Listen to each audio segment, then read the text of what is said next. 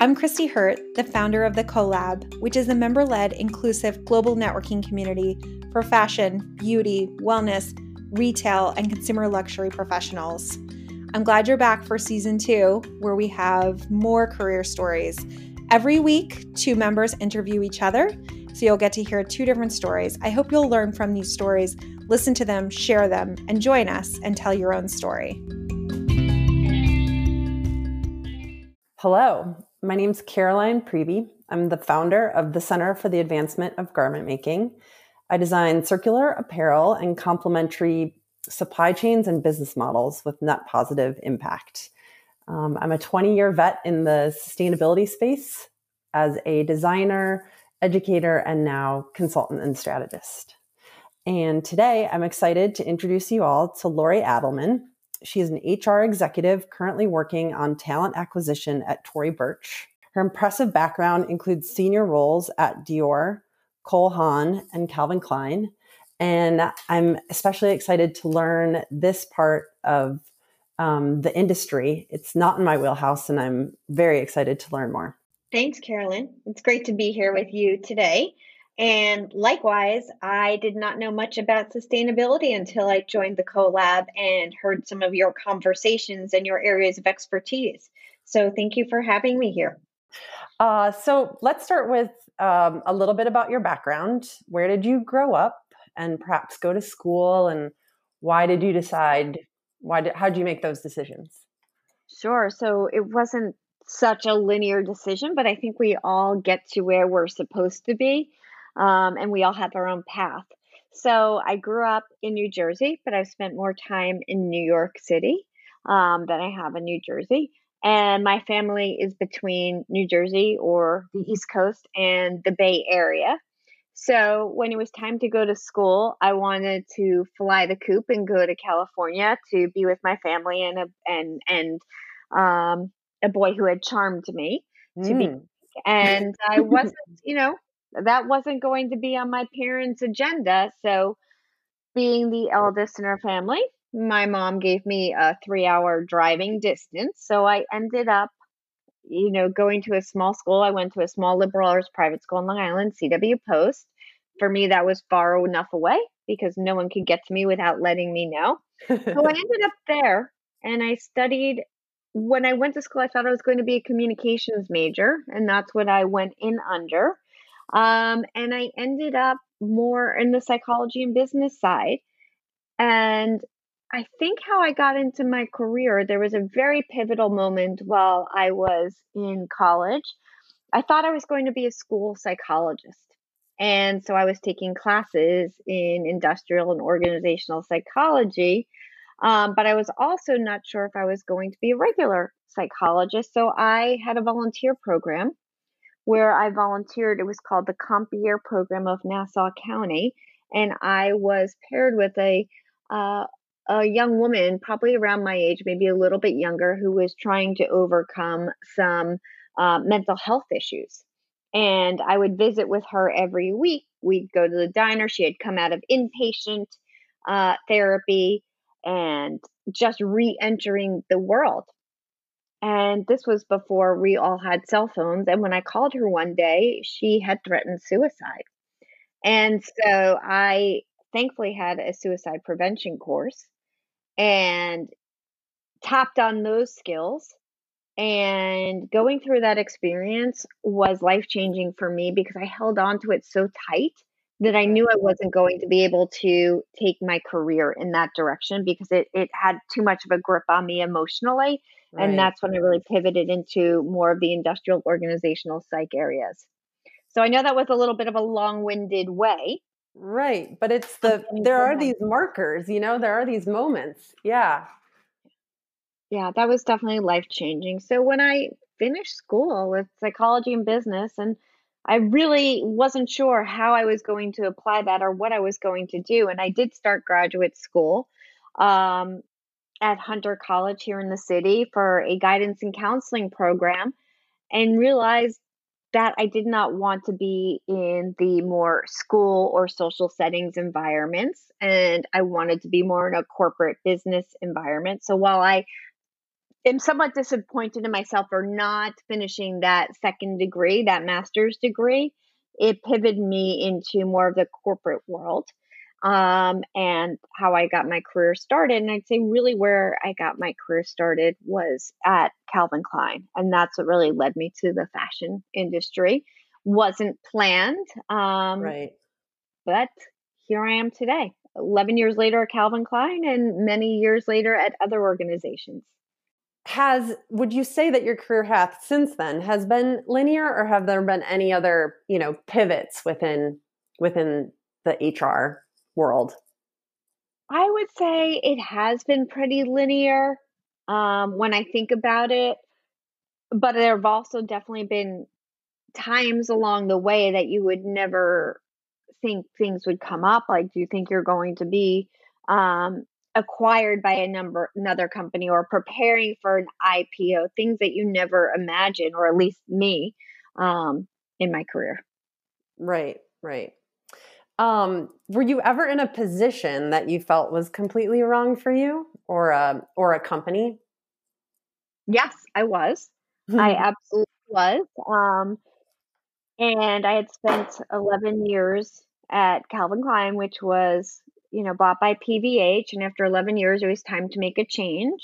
And when I made a change to a company that I'm not going to disclose, it wasn't the most um, honest environment with integrity. It was a US subsidiary of a European based brand. Mm-hmm. And I questioned the integrity of the leaders in the US versus the leader that I had a dotted line to abroad. Right. And I knew that it wasn't going to be the right role for me to continue my career. So I actually moved on from there and went into another role. And that's really when my career became more focused in talent acquisition at the time. Ah, so there was a bit of a silver lining. Would you would you call it a silver lining? I would say yes and no. I think you know, human resources, especially today, has been called on to help with so many issues, right? right? And when I started, we we were more of a generalist. We definitely had different functions, but as it built out, there have been pivoting to centers of excellence. And so I think for me, I easily fall into the talent acquisition side. It's something that I'm so passionate about and enjoy doing.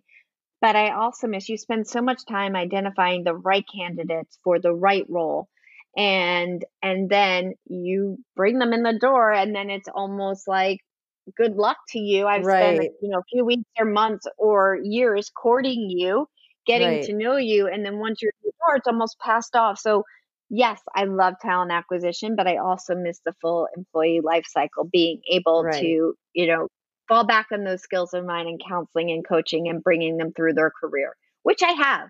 I do have to step in and out, right? Uh, but I have. Has the has since you've been in talent acquisition, has that process um, changed or evolved? And h- how do you how do you feel about it? I mean, I think it's evolved so much from when I started um, to today. I mean, when I started, when I was at Calvin, I was lucky. I, I was very fortunate. I was very lucky. I kind of fell into all of the design recruiting and working directly with Calvin himself but and all of our wonderful creative directors and design directors but when we first started doing that everyone had big portfolios that they brought in i always felt awful right. for the designers who are carrying around their big black portfolios on day when it was raining or it was cold um, and just seeing their beautiful handcrafted drawings right and then it's gone to then from there it went to ipads and right. from there it went to their sites, Instagram sites or PDFs. So yes, it has evolved and and I think some of the I feel from how I've evolved in my career is some of the loss of really that artisan craftsmanship that we were speaking about. Right. Um, everything's gone so digital. So from a creative standpoint, yes, it's changed. Even now with COVID, um, you know, initially when I started out recruiting, you were getting resumes through agencies or through fax numbers, or people were mailing them in. And then we've all evolved to developing sites, right? And then originally you would just have people come in without being pre-screened and you'd meet with them which definitely had its bonus points as well right. as some good stories to tell and now today we were phone interviewing and video interviewing wasn't as commonplace. And now people are using zoom or google meetups and interviewing and accepting jobs without ever meeting someone in person. So yes yeah. it has changed. Yeah. And you know I can I can relate to the the portfolio part of it in a in a sense of sort of um, nostalgia because the when I was in fashion school we did everything by hand and there was something that the tactileness of it you know putting together your portfolio was almost like putting together a, an actual garment and mm-hmm. to lose that to have that flattened digitally was um, I, I think is a hard is a hard transition because it's a totally different skill set. Um, you know, it can be learned, but I, I do long for the the the old the old days sometimes, and I can imagine as someone who looks through those, how you know it would be quite a different experience. Um, is Absolutely. there um, is there anything that you would do differently if you could start over? this is a scary question. yeah, it is a scary question. And if there are things that I could do differently, I think there are a couple of things, and hindsight is always 2020, right?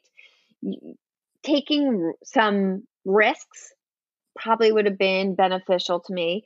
Um, perhaps pursuing a secondary degree because I always have this thirst for knowledge and for learning more. Yeah. And while you can get it on the job, um, not everyone is going to be that mentor or you're not going to necessarily right. get the skills so in some respects i think maybe whether it's going for my certificate in human resources or going for my master's or mba you know having the re- hindsight to do that now is easier said than done.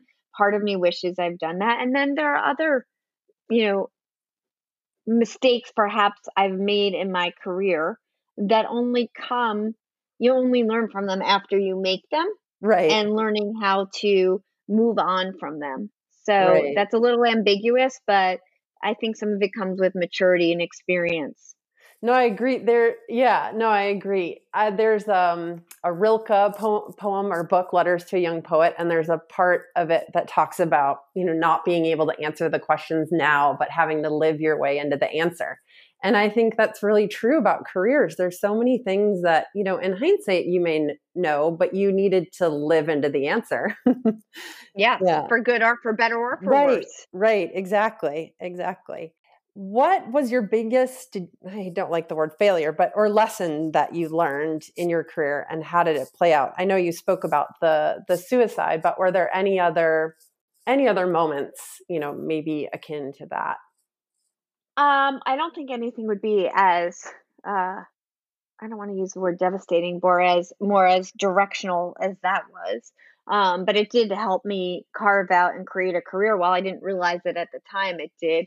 I think really having been molded for 11 years at Calvin, or I should say, I think eight years, being at a privately held company, working with Mr. Klein or Calvin, he did not like going by Mr. Klein, working with Calvin himself and working with such celebrity esque people right. and then being acquired by a company like PVH. Mm-hmm. Um, that was very, um, very interesting because of their level of process, their level of detail. They're, um, they're an amazing company today. Absolutely amazing company today. And I can't, um, imagine such the changes that they've made in their leadership but learning a little bit about the nuances as how to be successful and navigate through the perhaps um, executives or politics there right. i think that is something that um, i could have learned better well and i also think those two you know the privately held companies and then um, larger publicly held companies like PVI, PVH have different definitions of success, or they have different, you know, goals that then, you know, all the employees also have to pivot with. Um, mm-hmm. Yeah, yeah, I see. I yeah, I see that a lot, especially with, you know, fashion, like true fashion brands being acquired by larger public companies. Yeah. Um, it's it's definitely a learning opportunity. Yeah. What so I wanted to know what next what's next for you and also if you see what's next for sort of your industry or or talent acquisition. Oh, I wish I had a crystal ball. I wish I had a crystal ball. I, I I wish I had the answer to that. I don't. And I also am not quite sure what's next for me either. I think we're all on this journey. I think COVID and this global pandemic has pushed some of us in ways that we never thought we would be pushed or experience life in ways that we never ever thought we would experience. Um, it gives me a lot of thoughts in terms of knowing what's next for me. I know in some respects, like I, I am very proud and happy for for most of the people that I've hired, for the majority, I feel very lucky because when you think about it, it's my day job, right? It's what I right. do, but I am helping to craft someone's career just yeah. as it has been done for me and build their career. And there are times when it doesn't work out and there is guilt, right? There is guilt or how did that not happen? And I'm, I'm speaking more recently of um, some changes given COVID and how it's impacted so many of us, right? Right. right. Um, but I, I love, I guess it's my natural instinct and authentic way of hiring people and bringing them and developing their careers. So that comes naturally to me. Right. I'm not sure if that answered your question 100%. Yeah, it was it a, it's a tough it, question. Yeah, no, it doesn't. It it brings up another question for me. Do eh, do you have your own process, or have you created, you know, your own system, or or how how do you how do you decide who's talented or how do you find talent i think i don't want to say that some of it's innate because that's i do think there's a component i think yeah. you have to understand your organization right? right not only understand your organization you also have to understand each specific leader or their teams because it's almost like you're you're building a team you're building a team and thinking about complementary skill sets, complementary personalities. Everyone always talks about are they going to be a right culture fit? When you think about that, and I do think there's something to be said, a lot to be said for culture and culture fit, but we're not looking to replicate ourselves. We don't want, you know, hundreds of employees who are all the same mind and body, right? You also want to have culture adds, right? Having different cultures, diversity, and there's so much focus on that today. So it's it's about, you know, for some positions, it's more easier if you're thinking about IT or digital skill sets or data analytics. You either have those skills or you don't. And then is it going to be the right fit or culture add to a company?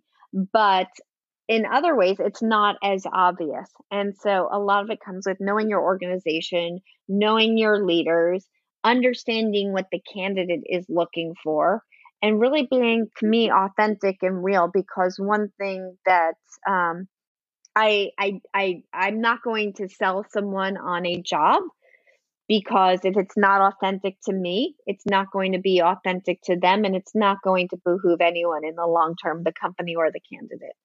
Right. Right. No, I agree. Um, on that note, do you have any, you know, final thoughts on on people who are looking for for jobs? Any advice or or tips given the situation? You know, that is an outstanding question. I think that's a, you know, everyone has that question, including myself. I think it's a tough time. I think it is about networking putting yourself out there. And this is coming from someone who I can help anyone else. I will knock on any door for you, Carolyn, to help you get the connection that you might need. But doing it for myself is the biggest challenge I think I've had and that I've learned. So I think it is trying to find a way to become comfortable with that. Joining the collab.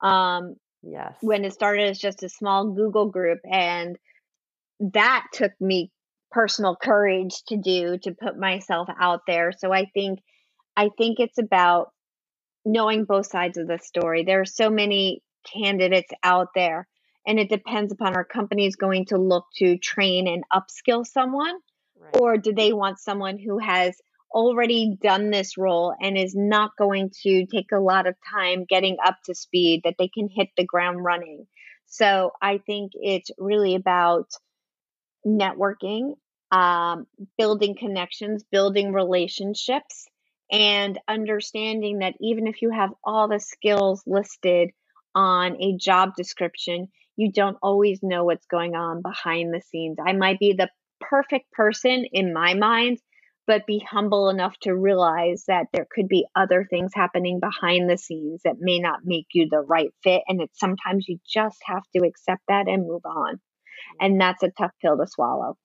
Yeah, no, absolutely. And I second networking and joining the collab. it's been yes a really delightful experience, and I get chances um, to meet people like you that I wouldn't otherwise, you know, necessarily get to meet. Absolutely. Thanks for listening to the Collab Career Stories. Follow us on social media at Join the Collab and join us so you can tell your story.